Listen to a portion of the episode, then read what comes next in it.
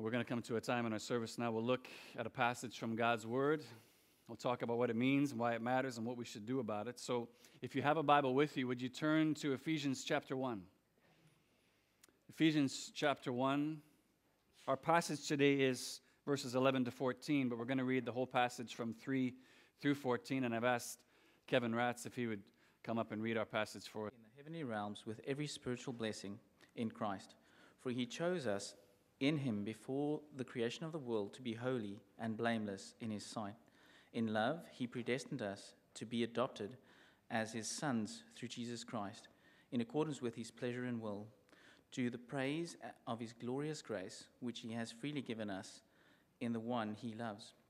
In him we have redemption through his blood, forgiveness of sins in accordance with the riches of God's grace that he lavished on us with all wisdom and understanding.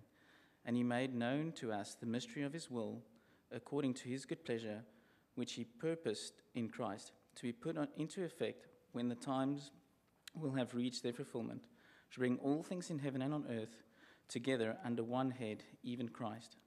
In him we were also chosen, having been predestined according to the plan of him who works out everything in conformity with the works with the purpose of his will, in order that we, who were the first to hope in Christ, might be for the praise of his glory.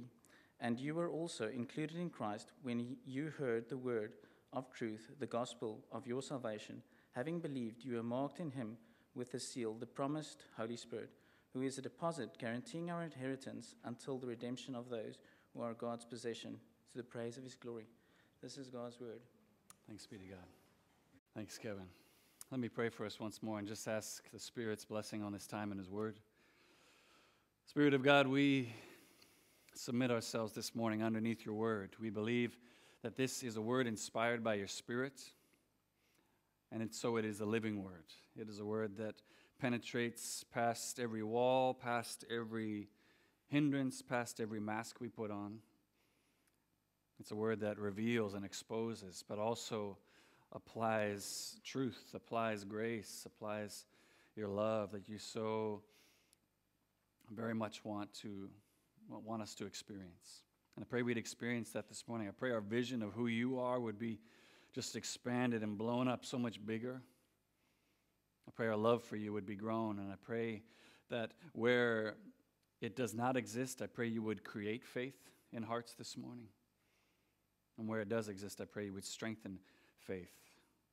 God, grow your people, grow your church through this time in your word this morning. I ask you say that when you send out your word, it doesn't return to you void, it accomplishes the purpose for which you send it, oh God. Accomplish that purpose in each one of us today. And as I always ask now, eternal God, would you move and govern my tongue to speak your truth? Amen.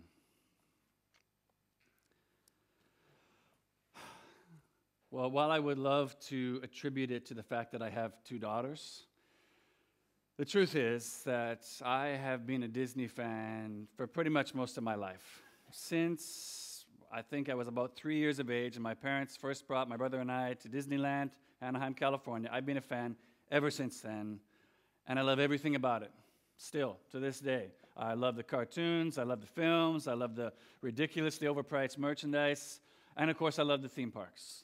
Uh, I don't know if you've ever had to visit one of these parks yourself, but if, you, if you've never visited one of the Disney parks before, first of all, I recommend it. Secondly, what you might not know is that along with all the fun stuff, the, the food, the atmosphere, the entertainment, everything going on, what you might not know is that there's also characters from the films and the cartoons. They, they wander around the park, and you can meet and interact with them. So you could head over to Toontown and see Mickey and Minnie and hang out with them. You can wave at Anna and Elsa as they go by on the parade. You can even go and get your picture with Chewbacca over at Galaxy's Edge. Just tons of opportunity. It's super cool. I still love it to this day. But one of the characters that I was not at all expecting to encounter the last time my family and I were there was this guy. Next slide. who knows who this is? Who can tell me who that is? Thank you. Gaston. this guy, man if you've ever seen either the, the film, like the cartoon, or the live action rendition of this film, Beauty and the Beast, you know that this guy, Gaston, he's kind of like the main villain, the, the, antagonist, the main bad guy of the show. And, and although he's got you know all kinds of unlikable qualities, as any villain should, um, one of his more, you might say, defining unlikable qualities that uh, tends to just show itself again and again overall is his shameless, unapologetic self absorption. I mean, the guy is just enamored with himself. He just thinks he is the best thing in the world since sliced bread. Everyone should just be enamored with him as well. And then, through really intimidation and bullying, he works throughout the whole story just to make sure that everything remains entirely about him. Is this song about me? Or are we looking at me? Everything just has to be about him. Which, interestingly, this, this kind of toxic narcissism, self absorption, it's a character flaw that Disney actually applies to many of its villains, which I think actually speaks to its universally unlikable nature for most people. Right? Like, it's not exactly when you talk about, hey, what kind of qualities do I want in a future husband? You don't think, you know what, someone who's really super into himself. That's what I want. Probably why Belle responded the same way. But I mention all this because as we continue in our teaching series this morning through the book of Ephesians, when you read verses like verse 11, look at verse 11, speaks of God working out everything to be in conformity with His will. It's got to be about my will and what I want. Or then, uh, what the Apostle Paul writes in verse uh, 6, 12, and 14 about even our salvation not being first and foremost about us, but about the praise of God's glory and His grace. And we're just like, sorry? I mean, it, it can make us feel, it can make us begin to imagine that God Himself is actually some big cosmic Gaston in the sky, actually, who just needs everything to be about Him. Everything needs to be looking at me, and I'm going to use my infinite power and authority and influence to make sure that that always stays that way. I mean, I, I don't want to assume where you're coming from this morning. I don't know. Maybe, maybe that is your view of God. Maybe that's how you think God is actually. Uh, uh, I, know, I know if you would have talked to guys like uh, Richard Dawkins, Sam Harris, I mean, Hitchens, okay, not Hitchens anymore. You talk to these guys and you told them this description of God, they'd say, That's right. That's exactly what the God of the Bible is like. And that's not even the half of it.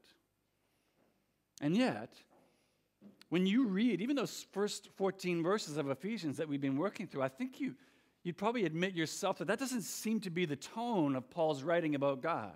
It doesn't seem to be how he's presenting him. Not to mention the fact that just you've got occurrence after occurrence talking about God's love for us, uh, lavishing grace on people, blessing us with every spiritual blessing and, and redeeming us by sending his son. I don't know, it just the, the, the self absorbed narcissist picture. It just doesn't seem to fit. But what I want to show you this morning from our time together in this passage is that, well, it doesn't fit. It, it doesn't fit. And in fact, what seems at first as we read this like God's self absorption is actually God working in the best interest, the very best interest of his treasured adopted children. And making that vision that we looked at last Sunday of, of healing and reconciling all the divisions between you and each, each other, us and God, making that vision a reality. That's actually what God is working out here by what seems like self absorption. So, in order to help you see that, I want to look at our passage together today in just two ways, and I want to focus it in from kind of a big, grand cosmic picture down specifically as it relates to us and our salvation. So, we're going to look two ways. We're going to look at the purpose of our salvation, and then the plan for our salvation. Just those two things the purpose of and the plan for our salvation. Okay, so if you close your Bibles, open them again with me, would you, to Ephesians chapter 1, beginning at verse 11. Follow along with me as Paul is going to expand our understanding of God's purpose and plan to unite all things in Christ by expanding and deepening our understanding of the God who purposed and planned it. Okay, so let's look first of all at the purpose of our salvation. The purpose of our salvation. Look back with me to that section of 12 verses that Kevin just read for us there, beginning at verse 3. Where I get, first of all, this idea that Paul is speaking about salvation at all is from the language he uses throughout these verses that talk about God's actions towards people in Christ. So you see in verse 4, he talks about God choosing to make us holy and blameless in his sight. Verse 5, look there, he, he speaks about adopting us as sons through Jesus Christ. Verse 7, which we looked at last week, talks about our redemption through the blood of Jesus, the forgiveness of our sins. And then finally, verse 13 speaks of those who hear the gospel, believe, and then are marked and sealed with God's Holy Spirit, which, if you've been in church for any length of time, you've heard at least one, if not all of those things, used to describe some aspect of our salvation. But as I said when we began, there are these three places in particular in these same verses where Paul explains uh, the why of God's actions towards us in Christ, the, the purpose of his actions towards us in Christ. And you see those in verse 6, 12, and 14. Let's just look at them quickly. So, first of all, verse 6, after describing our adoption as sons through Jesus Christ, Paul says the purpose of that was to the praise of his glorious grace.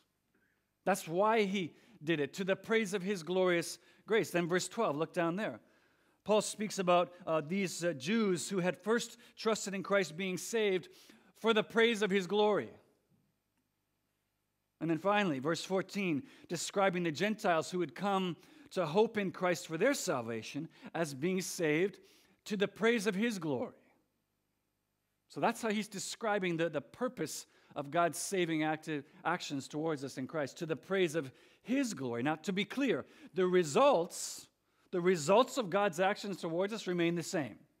Those are the same no matter what. That is, like those who are in Christ, we are made holy and blameless. We are adopted as sons. We, we are redeemed and forgiven and sealed with the Holy Spirit. All of that remains unchanged. But what's also clear is that God's ultimate purpose in those actions was not first and foremost to accomplish our salvation, but for the praise of His glory and grace. That was God's ultimate purpose in doing that, for the praise of His glory and grace. And no, this is not the only place you see this in the scriptures. This is all throughout the Bible, actually.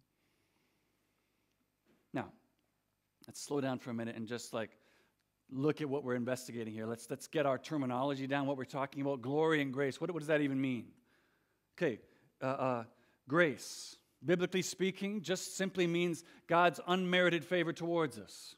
Okay, you could describe that as shorthand to help you remember. It's just, it's getting something we don't deserve. That's what grace is, and that's what God has undoubtedly given us in our salvation. Secondly, glory.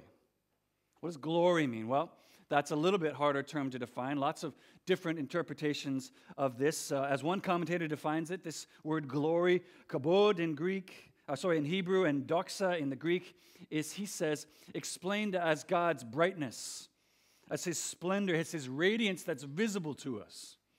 That's what glory is. Some people describe it as, as God's weight, the, the gravity of his presence with us. That's what glory is.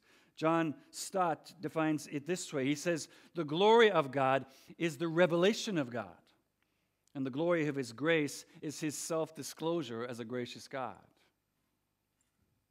So, altogether, putting this all together, what that means here is that God's ultimate purpose in saving us was both to reveal himself as a gracious God that is, giving us something that we don't deserve in our salvation, and to create worshipers of his glory and grace, as well as witnesses of his glory and grace to others.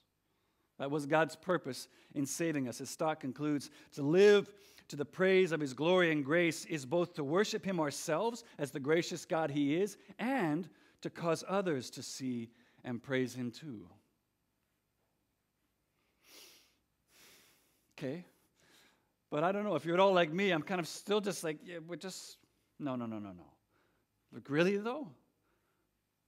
My, my salvation, God's purpose in salvation was first for His praise and glory? Seriously?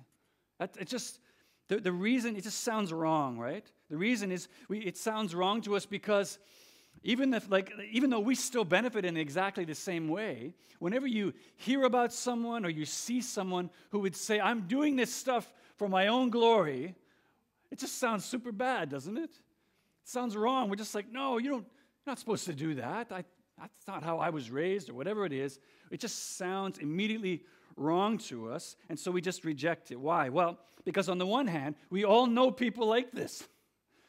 People who are just constantly hustling for their own applause and, and, and, and praise, and, and come on, they're super annoying and tiring to be around.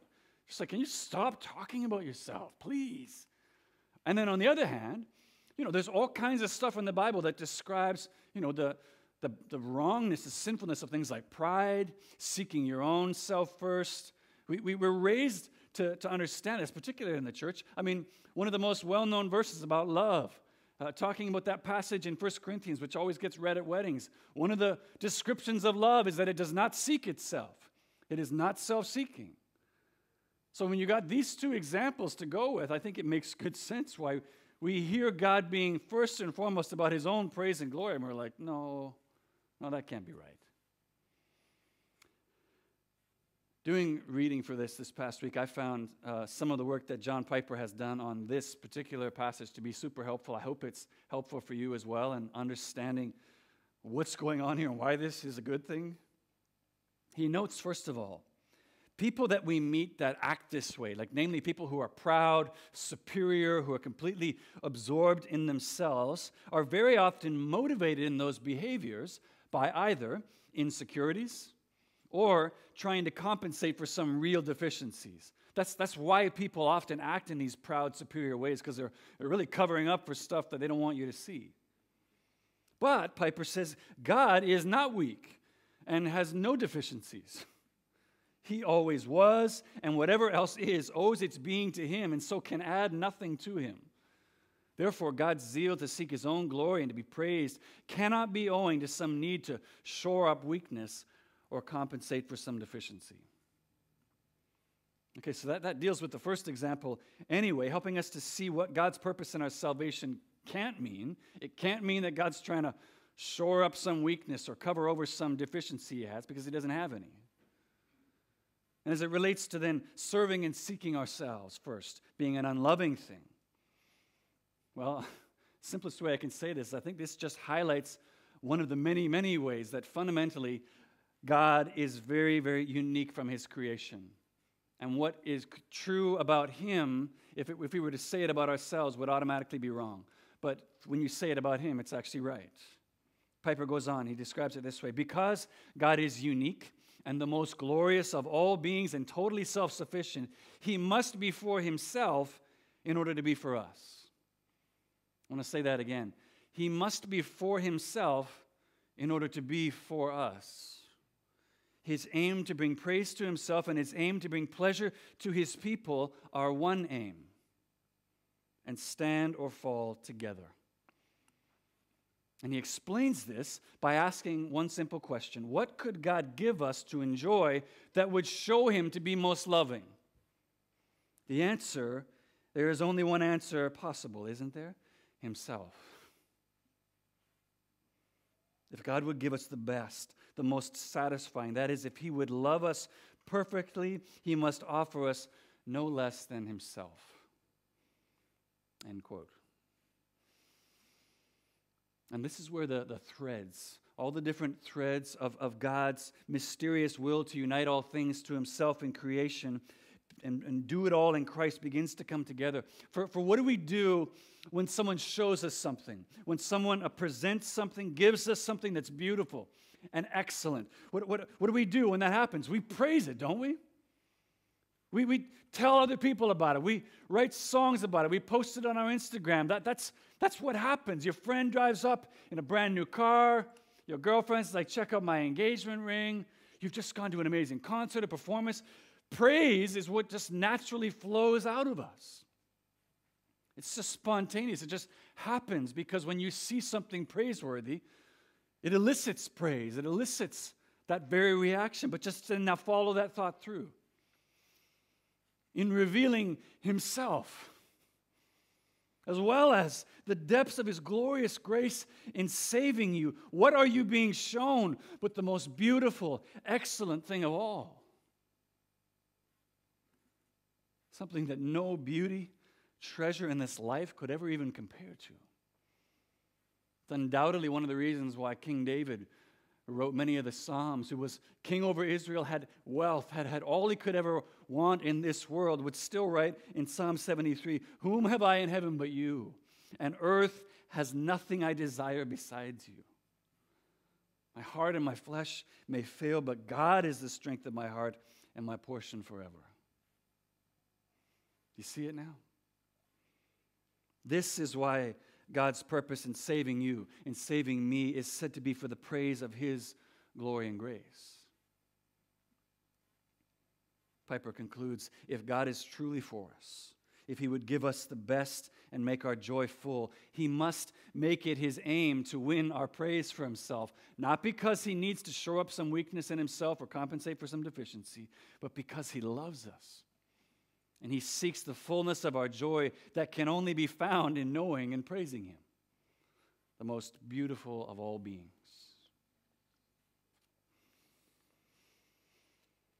Okay. That is the purpose of our salvation. Not that we don't benefit in exactly the same way, but first and foremost for the praise of His glory and grace. The last thing I want to look at with you from our passage this morning is how it is that God planned to bring it about. How did God plan to bring about our salvation? So let's look lastly at the plan for our salvation. The plan for our salvation. Now, I'm fully aware, fully aware, even in a group like this, because I know most of you pretty well, that whenever it comes to talking about the plan of God and salvation, there are at least two distinct camps that tend to form around this historically. Uh, much of that centering around the sovereignty of God and salvation, maybe how sovereign He is, and then how human will and responsibility plays into all that. I want to, just to be straight up with you, I want as much as possible just to avoid any of that controversy as much as I can this morning because I, I, I trust that you would agree with me, all of us, we would say that what we are called to be is to be followers of Jesus and His Word followers of Jesus and his word, not, not Jesus and Calvin, not Jesus and Arminius, not Jesus and some system of thought, however helpful it may be to categorize and understand biblical concepts. We're called to be followers of Jesus and his word. And if you don't even know what any of those names are or mean, don't worry about it. Because my plan, just like it is every Sunday, is just to, pre- to present the text as best as I can understand it, as the Holy Spirit has illuminated it to me. And then I'm going to trust that that same Spirit is going to open and illuminate your minds and hearts as well to understand what He wants to show us from His Word this morning. So that's where I'm going to focus in, and we're going to avoid, hopefully, as much as possible, the historical battles. We'll just let the text speak for itself. But what I trust we could all agree on is that with the sheer number of occurrences in these verses alone, where Paul speaks of God choosing us, Paul speaks of God predestining us. That word predestined just simply means to decide beforehand. And telling us that God did all these things in accordance with his own good pleasure and will. I trust we could all agree, at least, that God does have a plan. He's got some kind of plan, in some sense of the word, that he's working out for our salvation through Jesus. So we can have a conversation, you know, about, you know, uh, how does human will and responsibility, how does that or how does not work within that plan? We can even have a discussion about whether or not you think Paul's right about God's will and what God's plan is for salvation. But what's undeniably true is that according to our passage here, he's got a plan. There's a plan being worked out in some sense of the word. So let's look first of all at verse 11. See what Paul has to say about this plan. Look with me there. He says, In him we were chosen also. We were also chosen, having been predestined according to the plan of Him who works out everything in conformity with the purpose of His will. Now, the first thing to ask as we read that is what is God's will? What is His will that He's working out everything to be in conformity with? Well, the answer is what we just spent 40 minutes last week looking at uh, in the verse just previous to this verse, in verse 10, where Paul tells us that God's will, purposed in Christ, was to bring all things in heaven and on earth together under one head even Christ. That, that's God's will. That's, that's what He's working everything to come to work in conformity with. That's the plan, that's the will.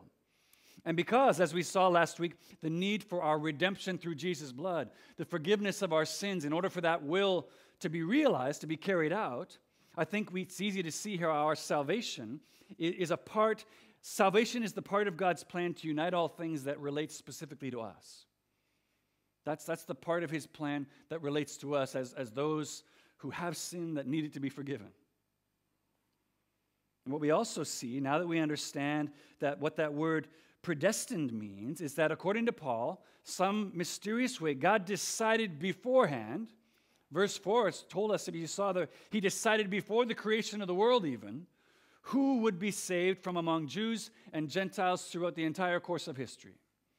That's what it says. How that exactly works itself out, let's have a conversation about it. But it says somehow there's a, there's a choosing, we were chosen beforehand according to this plan.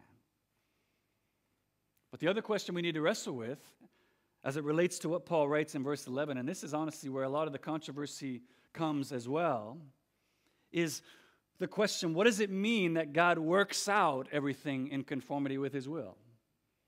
Or to ask it another way, how does God work out everything to be in conformity with the purpose of his will? How does he do it? Now, I, don't think we can fairly ask which parts of God's plan does he work out to be in conformity with his will, because Paul just said he did that with everything.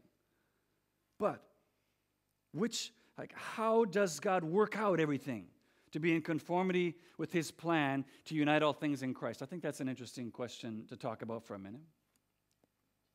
So, the word work that Paul uses here in verse 11, where he says he works out everything to be in conformity, is the Greek word energeo. I'm probably murdering that pronunciation. Ask Nathan afterwards, he'll tell you. The word energeo, which means to cause to function or to bring into effect.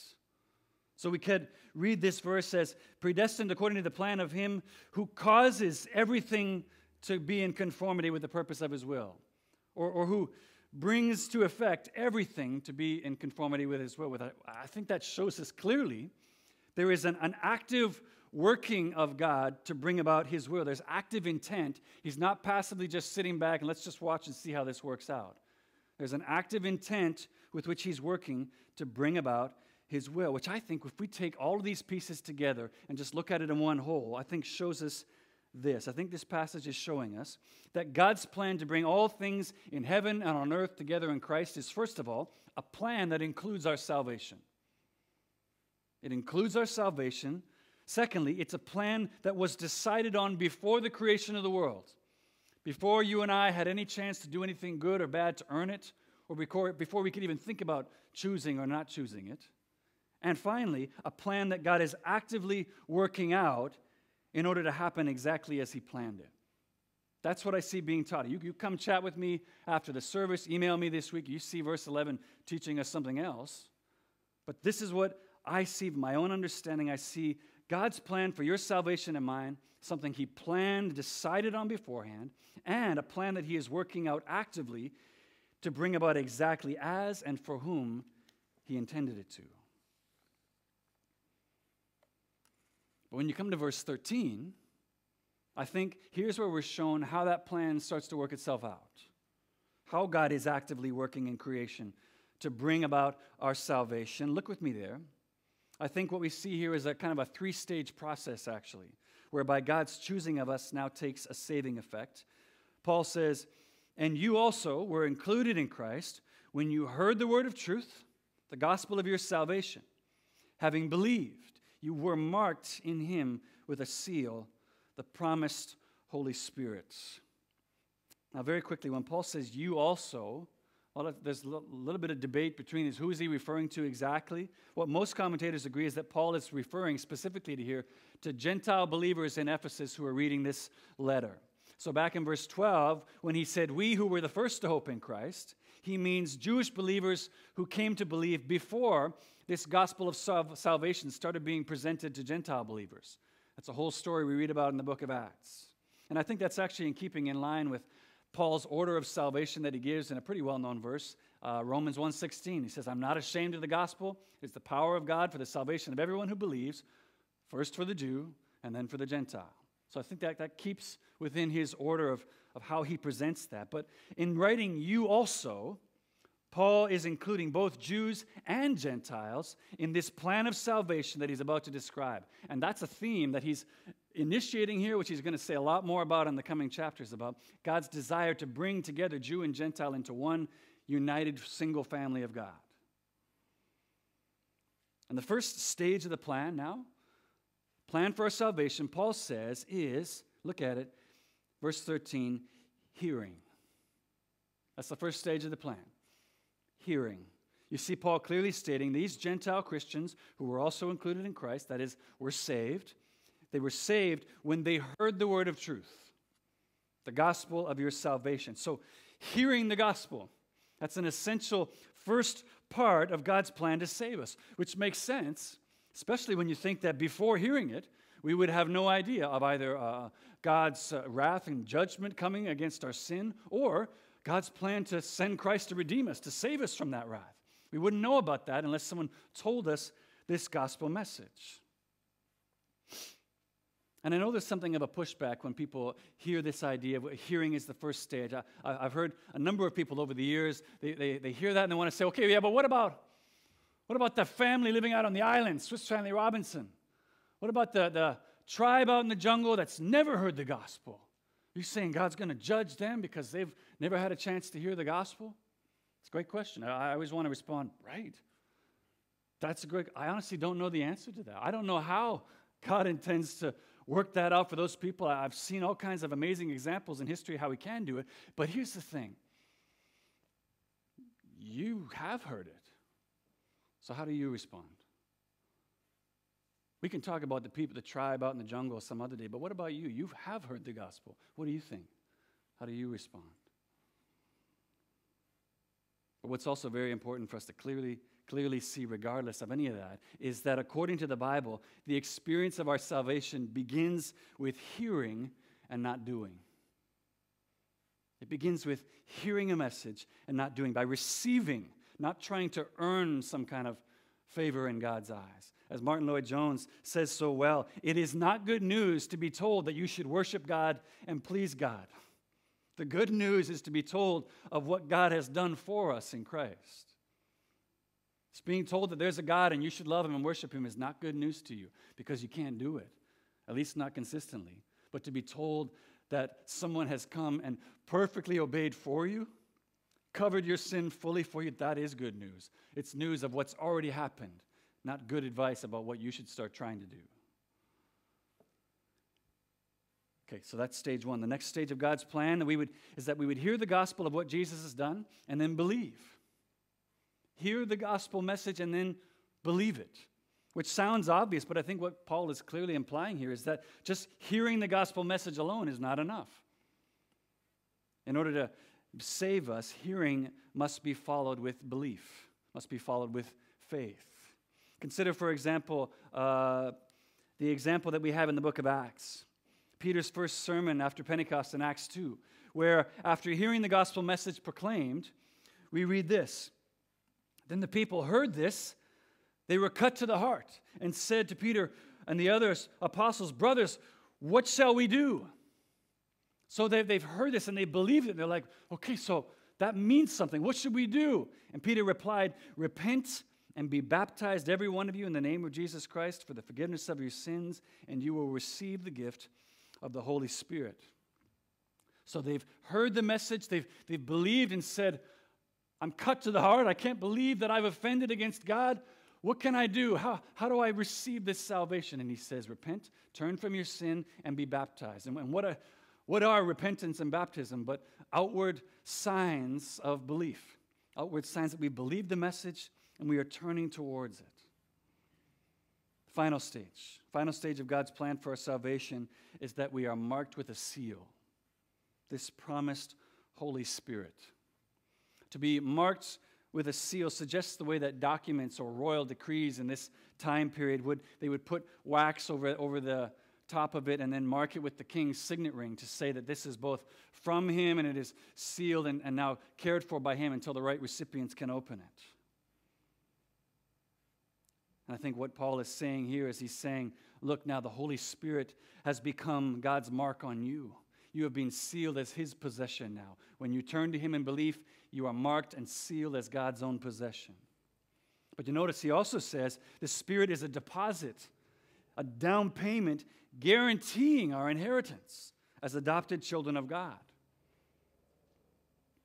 It's the, it's the, I am absolutely promising by giving you this deposit, I'm going to pay the rest of the inheritance one day. This is yours now, although you haven't yet taken possession of it.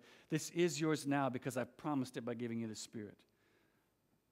Scholars tell us that this Greek word used here for deposit is in modern day Greek the term they use for an engagement ring. It's a promise. I, I, my love is set on you. My desire is to make you the one I share my life with. So that's God's plan for how salvation will come about in conformity with His will. A plan, again, He works actively in order to bring about that we would believe, that we would hear, believe, and be marked with His Spirit. But when you think about this three stage process, when you think about this, I, I think it includes a very clear call to every single one of us who would say that we believe we're included in God's plan to unite all things in Himself. I think it's, it includes a call to us as well. And this is where I think that those two camps I mentioned earlier can both fall into some kind of error. Because on the one side. The, the one who says our salvation is a solely a result of the choice that we make alone to put our hope and faith in the work of Christ on the cross. If that's where you land, if that's the camp you're in, there can become an incredible burden placed on our shoulders if that's what we believe, because now we feel like it's up to us to bring about God's plan to unite all things together in Christ.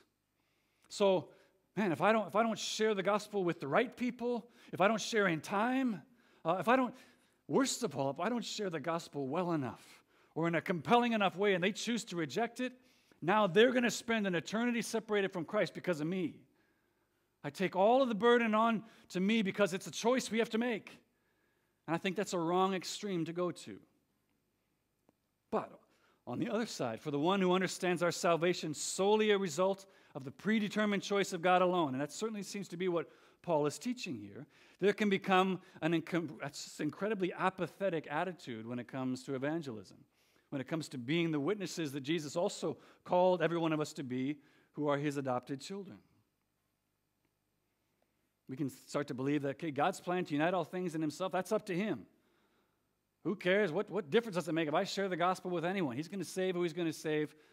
Sit on my hands and just enjoy the fact that I'm saved. That's not right either. So I think what Paul writes in our passage here today is especially helpful to, it's a helpful corrective to the first camp here because I think it unburdens us from the responsibility, just carrying the responsibility of people's eternity on our shoulders. Basically, we have to be the ones to help them make the choice, or there's no chance for them. If what Paul says about God's choice is right, that should give us a great deal of, of freedom and hope in that. But I think what Paul writes uh, as a helpful corrective to the other side, to the other camp, we read about God's plan for salvation, the very same plan in Romans chapter 10. Romans chapter 10 is a helpful corrective here because there's where Paul writes, Now faith comes from hearing, and hearing through the word of Christ. Great. That sounds very much like what Paul's plan he just said was. But just before that, just before that restatement of the plan, he writes this he says, But how then can they call on the one whom they have not believed in? And how can they believe in the one whom they have not heard? And how can they hear without someone preaching to them? And how can they preach unless they are sent, as it is written, How beautiful are the feet of those who bring good news? To understand that God's plan to unite all things together in Him includes us. We're included in that plan. Not because he needs us, but because he wants to include us in it. In the closing of verse 14, there, and notice Paul speaks of our future redemption. There's a redemption that's already happened in Jesus, the forgiveness of our sins. There's a future redemption, the one we looked at last week over in Romans 8, of which the gift of the Holy Spirit is a confirming deposit of our inheritance as children of God, that it will surely come to pass. It's God's promise that inheritance is yours now, even though you have yet to take possession of it. But if you look closely, you'll notice that the language that he uses to describe those who have heard, believed, and been sealed is this He calls us those who are God's possession. Those who are God's possession, which perhaps doesn't sound like much until you realize that this is the language used throughout the Bible to describe the chosen, treasured, set apart people of God. All through the scriptures in the Old Testament, the people of Israel that he called from one man and created this nation set apart for himself, those are my people, my treasured possession. And it's also how he refers to the church made up of Jews and Gentiles in the New Testament. Those who are set apart as my treasured possession. That's how God sees us today, church, as his treasured possession. Which I think is just one more example after another, giving us the indication that none of this, none of God's purpose and plan for our salvation has anything to do with his self absorption. So, yes, yes, this is inescapably God's plan in Christ to bring about all things in heaven and on earth together for the praise of his glory and grace. It is. And yet, I think what we've clearly seen this morning over and over again in this passage is that the true benefactors of this plan are ultimately all those he's actively working to unite and reconcile back to himself. His, his treasured possession, it, us. We are the true benefactors of his plan that he has said to be for his, the praise of his glory and grace. As John Stott so beautifully summarizes, and I'll close with this. He says, Here then are the how and why of God's people, who are also his heritage and possession. How did we become his people? According to his good pleasure and will. Why did he make us his people? For the praise of his glory and grace. Thus, everything we have and are in Christ comes from God and returns to God. It begins and ends with his glory, for this is where everything begins and ends. Amen.